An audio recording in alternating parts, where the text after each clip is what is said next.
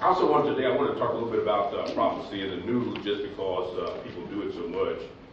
And I, I'm going to cut this, I'll just get to the meat of it. And, uh, anyway. Because what I wanted to tell you was, you need to be careful about these people who... One of the things that you will realize about Sign Ministries and now the Pre-Rest Resource Institute and anything else that comes along later, I hope, that there's a serious commitment to not sensationalizing yes. prophecy. We worked very hard at the Sign Ministries. I mean, that was a lot of times when we could have jumped on some bandwagons and we would have had crowds. Yeah. We would have sold books, and we would have written new books, and we would have put that stuff in there. We would have sold a lot of books. We could have sold millions of books if we wanted to, coming into Y two K, if we were willing to say, this is it. You know, Arafat is, is you know, him, which was a book out at that time. And if we've been willing to say this is the end and you need to do this, and boy, you better do that. And if we've been willing to go on with some radio commercials, well, we could have built people for millions. We'd all build new houses. Rodney and I would be living in the Bahamas right now. Uh, But we, we just chose not to do that. Amen. And I maintain that. People call me all the time. They want to know, well, what do you think about so-and-so? Could this be? I, I got a manuscript. I got a manuscript right now. A guy wants to argue that the uh, the E U is it, and, just, and he's waiting. His book is all written, and he's just waiting to see who's going to be elected the next president, because if the guy gets elected that he thinks is going to get elected, then that is it, man. The clock is ticking, and this is it. Nice fellow. I look at the television, I watch Perry Stone, and I watch some of these people, and I'm just amazed at how they know so much stuff. yeah. Yeah. You need to be careful. All right. Yes.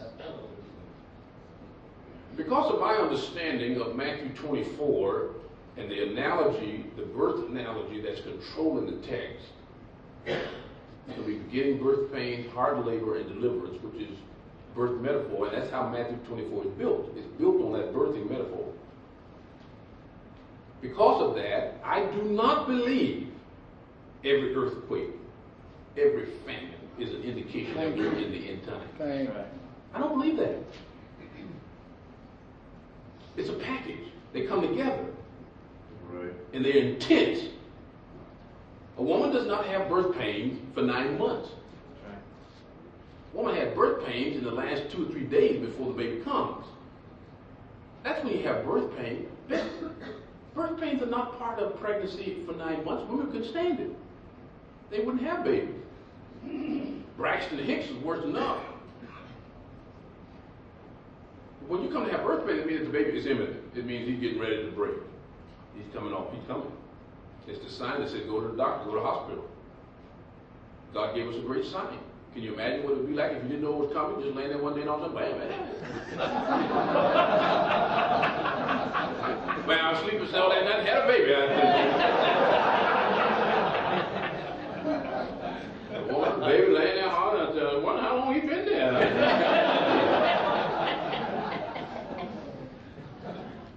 No, God gave us a way so that it's a clear indicator that yes. says it's time for that baby to be born, and now you need to make preparation and certain things you need to do to get ready to have that baby come into this world.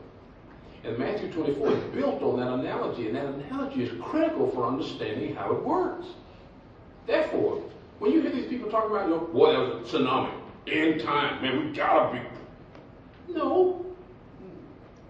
Oh, man, the world is evil. And nah, the world has been evil for five thousand years. And because of that, I tend to ignore most stuff. I don't pay attention to it because it's a cycle. The world just, it goes in cycles.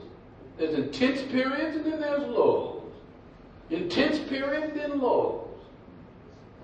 If every time something happens you want to run somewhere and hide on the ground, you might want to just go ahead and stay on the ground. Now, I, for about the last uh, four weeks, uh, once I got this book and it was just getting it printed, I started working on something new because I wanted to see, okay, now, the when the people, when Jesus was born, in Bethlehem. What was happening? What was the context that God brought Jesus into the world in? Because I was trying, I'm trying to figure out, okay, the second coming is probably going to be a lot like the first. Most of the people totally missed it. They were totally oblivious. There were a lot of anticipation, but nobody was sitting around saying it, it, it's within days. Nobody. Okay. But my first question that I got to answer is, what was God doing in those years immediately preceding the birth of Jesus? Because he knew Jesus was going to be born. He knew exactly when.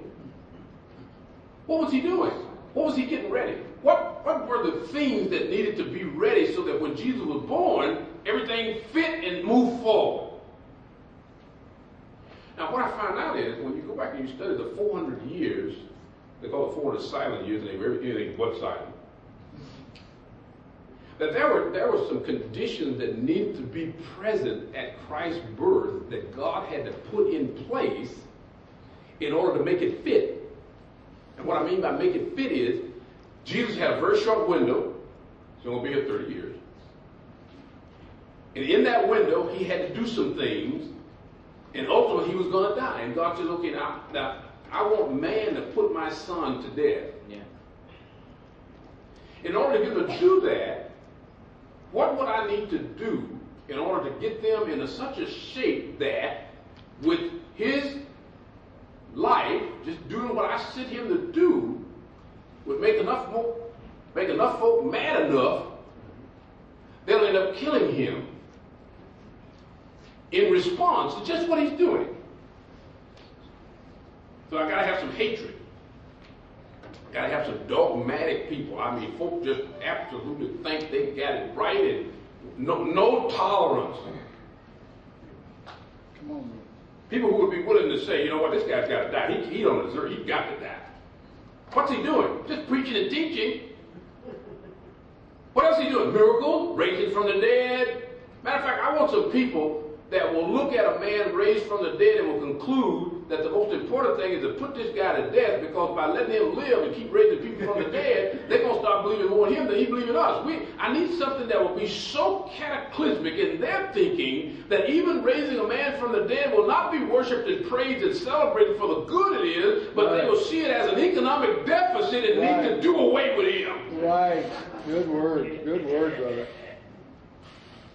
It just happened by chance. God was orchestrating. He was bringing things together so that he had people with attitudes that when Jesus just did what he was supposed to do, it would produce in them a radical response.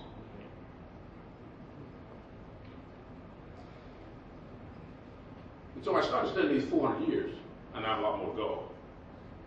But in the four hundred years, there was a, a bifurcation in Israel into four dominant religious organizations: Pharisees, Sadducees, Zealots, and Scribes. And they each had unique theological positions that didn't coexist very well together. And they were jockeying for dominance in the culture. And because of their jockeying, if Jesus acted more like a Pharisee, then he'd make the Sadducees mad. If he acted more like a Pharisee, he'd make the Sadducees sad. And if he acted more like a Zealot, then they would be happy, but then the Herodians wouldn't be happy because they liked working with Rome and they wanted everything to be good so we can have this relationship with Rome. And so God orchestrated these groups of people. The second thing he had to do is he had to get a language. He wanted a language that he could use that would take this message like fire immediately. So back in the book of Daniel, he'd already told you there's going to be the Romans, this, this empire is going to come after Greece and it's going to do certain things, but he didn't tell us all that it was going to do and that he was going to actually be leading it so that when it took its Pax Romana to the world, that in this time of peace would also be the time that a message that needed to go to the world would be un- obstructed in its ability to flow like fire. See, all this God was doing. Now, as we look back on it, we can see all these things God was doing and how he was orchestrating anything else. But at that time, people probably were totally oblivious. They saw nothing. God didn't do nothing with that. Okay, now. So I went to the New Testament. I've been trying to read the New Testament. Okay, now, that the New Testament tells us a lot about when Jesus is going to return. Now, in order for that to happen, what, what's the content? How is, is, are there any things that I can see happening where it's clear, unmistakable, that God is, is causing rivers to be diverted so that they all begin to flow in a certain direction to accomplish a certain come to an end? And there are three of them. Well, yesterday, I just heard yesterday, George Bush said that there's going to be a peace treaty between the Palestinians and the Jews within a year. That's right. Now, I don't know how he knows that. I found that fascinating. I don't get scared and I don't pay attention to a lot of stuff like that, but if that happened in a year, I would get scared. Yes. Yeah, man. Not because I'm afraid I'm going to die, but I'd be, because that's one of the signs. That's right. Yeah. Right. That's right. Now, three things that I think that you should be looking for when it when if you really want to talk about biblical prophecy in the news and not just a bunch of sensationalism, a bunch of garbage. In my opinion, there are three of them. There may be more. I just three that I've come up with. Number one, there has got to be a radical change in the Orthodox population in Israel. See, right now, the Orthodox, they really are kind of holding things in a certain status quo ante. But in order for Jerusalem to be the kind of city it needs to be, in order for Antichrist to walk in there, there's got to be some radical change with the way that the Orthodox operate in Jerusalem. Mm-hmm. And, and I don't have time, but I, just watch the Orthodox Jews, what they do, what they say, what kind of compromises they make, who they're willing to get along with, what they're fighting and fussing about. Just watch them. You, if you start hearing something that's phenomenal happening with Orthodox Jews in Jerusalem, then just keep your eye on it. Number two, right now, about sixty percent of the world Jewry does not live in Jerusalem. Correct. They live outside. About more Jews in New York than there is in... in, in uh, there is an aliyah going on right now. Jews are going back to Israel, but they're not going back in the kind of numbers that they're probably going to need to go back in in order to get the context right for God to do what he's going to do with the Jews in Jerusalem. If there's a sudden, if something happened and you got two, three, four million Jews all of a sudden go to Israel, then you should get nervous. Real nervous. Now, from what I understand about uh, Ezekiel, there is going to be a phenomenal movement of Jews moving back to Israel. Not anything like it is now. This is kind of just kind of slow drip, slow drip, slow drip. The, the, the majority of Jews are going to be in Israel when the end time sequence yes. falls. Yes. That's based on Zechariah, what I understand about Zechariah. That's also what I understand about Ezekiel, that that's going to happen. By the way, you get there'll be articles I'll be doing this. But anyway, what is Orthodox right now? Their hostility, they're so hostile and they're so resistant that they won't allow very much to happen it, that allow the religious context of climate that's going to be necessary. Number two is the number of Jews living in the land itself. It's got to radically shoot up uh, phenomenon. Second, the third thing, and this is the most important one. There is going to be some kind of get along between Arabs and Jews. And it's two particularly. The first one has already happened, Egypt. The second one has already happened, Jordan. The third one is Saudi Arabia. Because there's a prophecy that Ammon, yes. Moab, yes. will be part of God's proxy for the Jews in the end time sequence. also Egypt. Egypt is on the southern end of it. Uh, Jordan, what is now Jordan, is on the north end of it, and it comes down through, and it's got to come down through what used to be called Ammon and Moab, and that is now Saudi Arabia. Some of that is a little tip of Iraq, but it comes down through what is what is now Saudi Arabia. There's got to be some kind, just like Egypt made a peace treaty, just like Jordan is now on, has this working relationship with Israel, not hostile, there's also going to be one between Saudi Arabia. What is that country? Now, whether it may not be called Saudi Arabia. It may be called something else. The Saudi family, when they go out of power, every time a new family come in, they change the name of the country. So in the Bible, it's not called Saudi Arabia.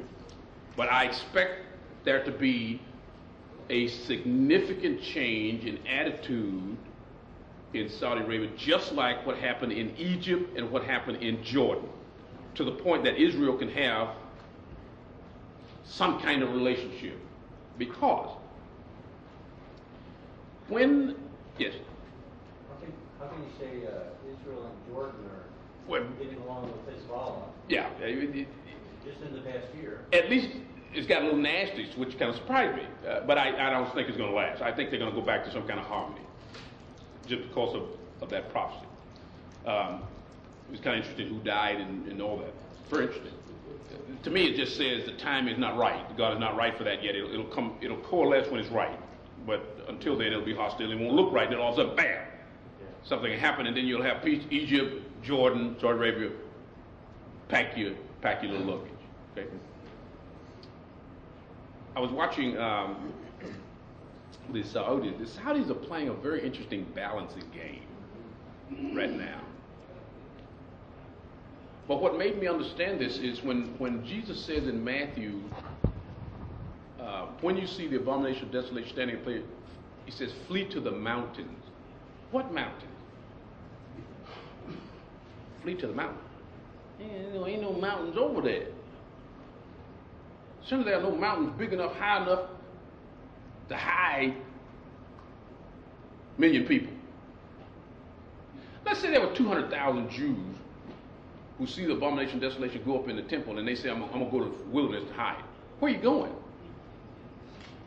Now, if you, if you look at a map lately, you'll notice, hey, there's no way for two hundred thousand people to go anywhere around there that can't be seen by just standing on Mount Hermon. That's right. The land's so flat. I mean, there just isn't any. And so I'm studying, I'm studying that word that, that, that is used there.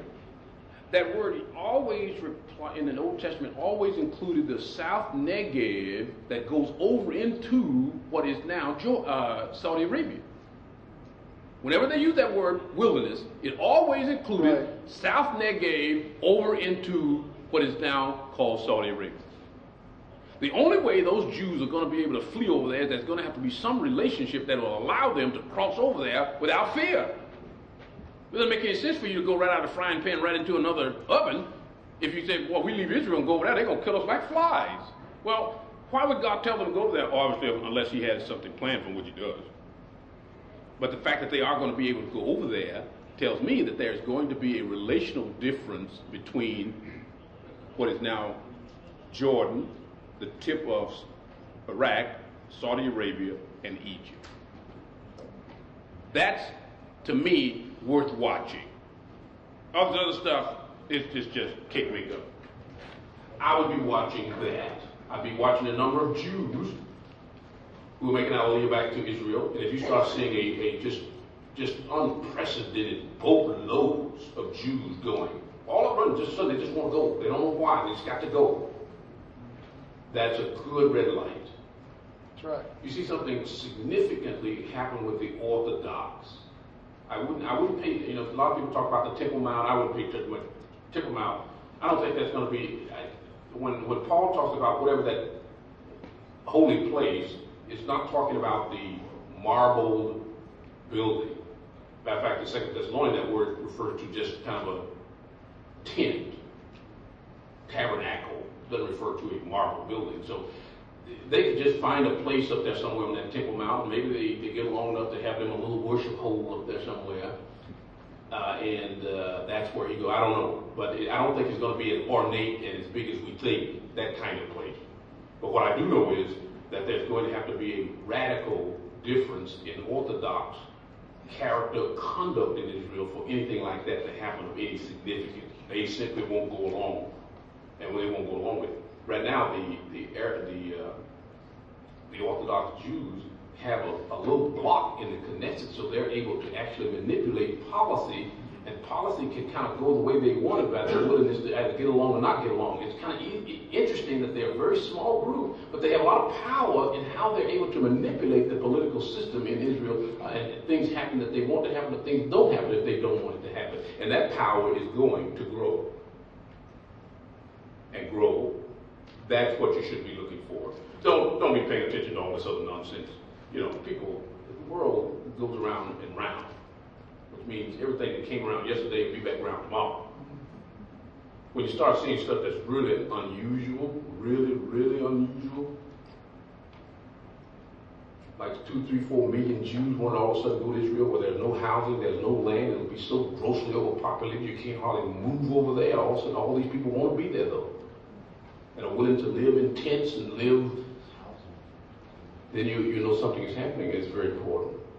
Orthodox Jews are beginning to worship and beginning to restore the Mosaic law and beginning to, to, to be honest about following the law. Because right now, Orthodox don't follow the Mosaic law. They follow the tradition.